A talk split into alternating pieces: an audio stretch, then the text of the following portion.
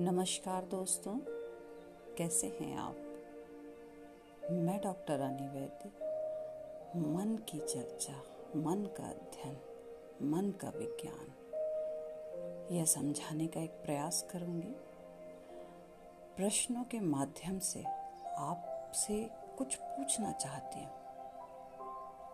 क्या आपको रात में नींद नहीं आती?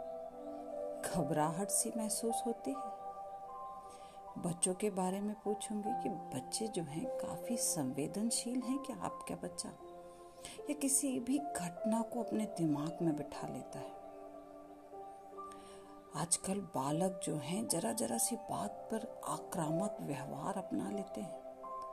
और बड़ी हद तक बार बार आत्महत्या तक करने की धमकी देते हैं। प्रश्नों से समझने का प्रयास कीजिए, उत्तर। अगर बात समझें तो दिमाग यही बात आती है कि तनाव। तनाव ही इन सब चीज़ों का मूल कारण है। देखिए, तनाव के बगैर ज़िंदगी की कल्पना नहीं की जा सकती। एक हद तक मनोवैज्ञानिक जो तनाव है, यह हमारे जीवन का एक ऐसा हिस्सा होता है जो समान व्यक्तित्व के लिए आवश्यक साबित होता है। यानी ज़रूरी है जीवन में तनाव। हालाँकि ये तनाव अधिक मात्रा में उत्पन्न हो जाए, तब इसमें हमें मनोचिकित्सा की आवश्यकता पड़ सकती है। तो चलिए तनाव को समझते हैं कि तनाव को किसी ऐसे शारीरिक या रासायनिक या भावनात्मक कारकों के रूप में समझा जा सकता है जो शारीरिक तथा मानसिक बेचैनी उत्पन्न करे और वह रोग निर्माण का एक कारक भी बन सकता है। कैसे? जब लोग अपने आसपास होने वाली किसी चीज़ों से तनाव महसूस करते हैं तो उनके शरीर में, रक्त में कुछ रासायन छोड़ करके वे अपनी प्रतिक्रिया देते हैं। ये रासायन जो होते हैं, लोगों को अधिक ऊर्जा और मजबूती प्रदान करते हैं। हल्के मात्रा में दबाव, तनाव कभी कभी फ़ायदेमंद भी होता है। जैसे उदाहरण के लिए, एक कोई प्रोजेक्ट या असाइनमेंट पूरा करने में आप जो है, हल्का सा दबाव महसूस करते हैं।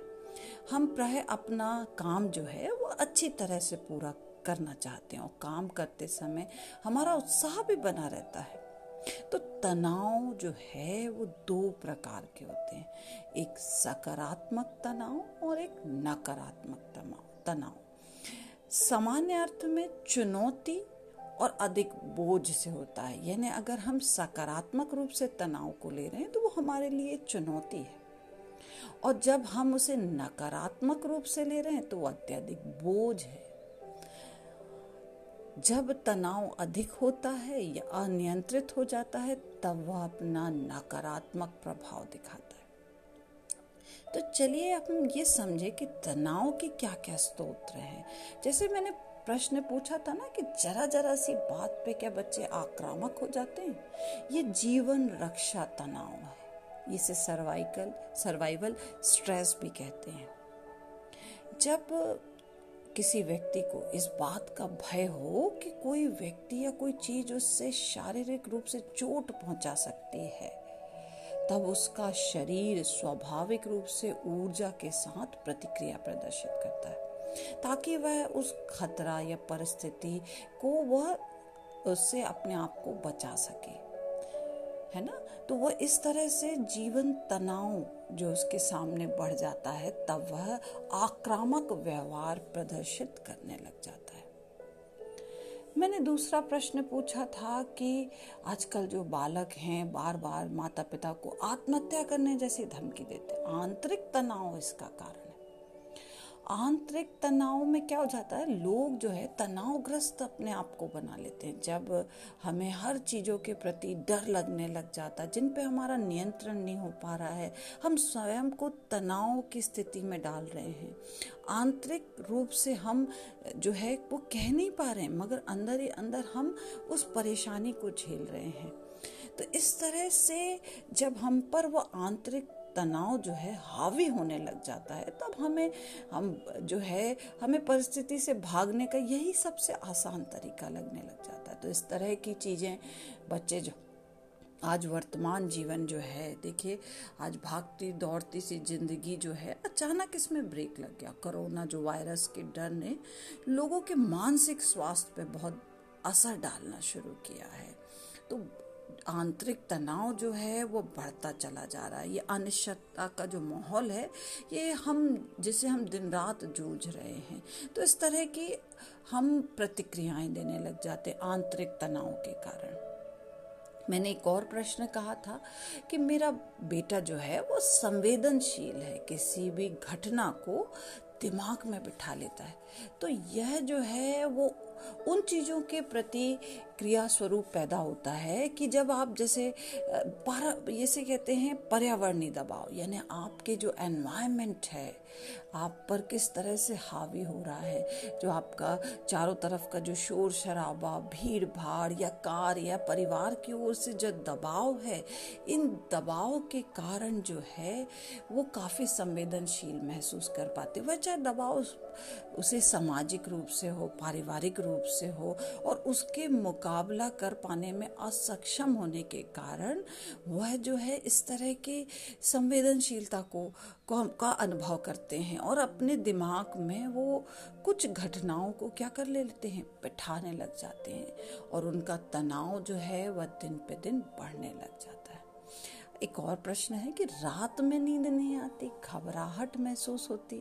तो भाई ये दुर्बलता और अत्यधिक काम का परिणाम है। कई बार होता है कि हम जो है लंबे समय से तनाव को लिए चले आ रहे हैं, इस पर शरीर पर आपके उसका गंभीर असर दिखने लग जाता है। वह चाहे आपके नौकरी के कारण, स्कूल के काम के कारण या पारिवारिक काम के कारण, जो आप, जो लंबे समय से जो आप अपने जीवन में तनाव ले रहे हैं ना, और जिसका आपने समय समय पर उसे रिलीज़ नहीं किया है, आराम करके, कुछ दूसरी चीज़ें करके आपने रिलीज़ नहीं किया है तो वो तनाव जो है वो अनियंत्रित होने लग जाता है। तो इसके कारण क्या होता है? वह आपके शारीरिक रूप से जब व्याधि उत्पन्न होती है तो हमें घबराहट महसूस होती है, नींद नहीं आ पाती है। तो इस तरह से तनाव जो है, आपने समझा, तनाव को कैसे नियंत्रित करें? अंतिम बात चलूँगी कि ये सारे तो लक्षण हुए नियंत्रित कैसे करें? मेरा मानना है कि परिस्थिति को बदलें। तनाव पैदा करने वाले जो कारक हैं, उनसे बचे। सबसे पहले तो जो आपके जीवन में जिस भी चीज़ों से तनाव उत्पन्न हो रहा है, उन कारकों से बचे। और तनाव पैदा करने वाले कारकों को ही बदल दें। एक है बच्चे और एक है उन कारकों को बदल दें। यानी आप अपने आप को उन तनाव से, कारकों से मुक्त कर पाएँगे। यानी आपने अपनी परिस्थिति को बदला। दूसरी बात कि कभी कभी हम परिस्थिति को नहीं बदल पाते तो अपनी प्रतिक्रिया में बदलाव लाए। यानी तनाव पैदा करने वाले कारकों के के अनुकूल हो जाएँ, जो हमें परेशान कर रहे थे, उन्हीं के रूप में ढल जाए। तो आपको क्या हो गया? आप प्रतिक्रिया, परिस्थिति नहीं बदल पाए, मगर अपनी प्रतिक्रिया बदल रहे, आप अनुकूलित हो रहे।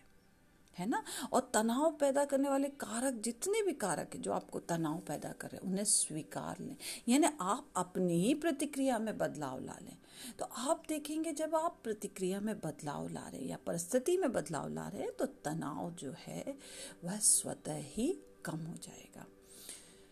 आई होप आपने जीवन में इस तनाव की जो से उपजी हुई परेशानियाँ हैं उन्हें किस तरह से निवारण करना है समझा धन्यवाद।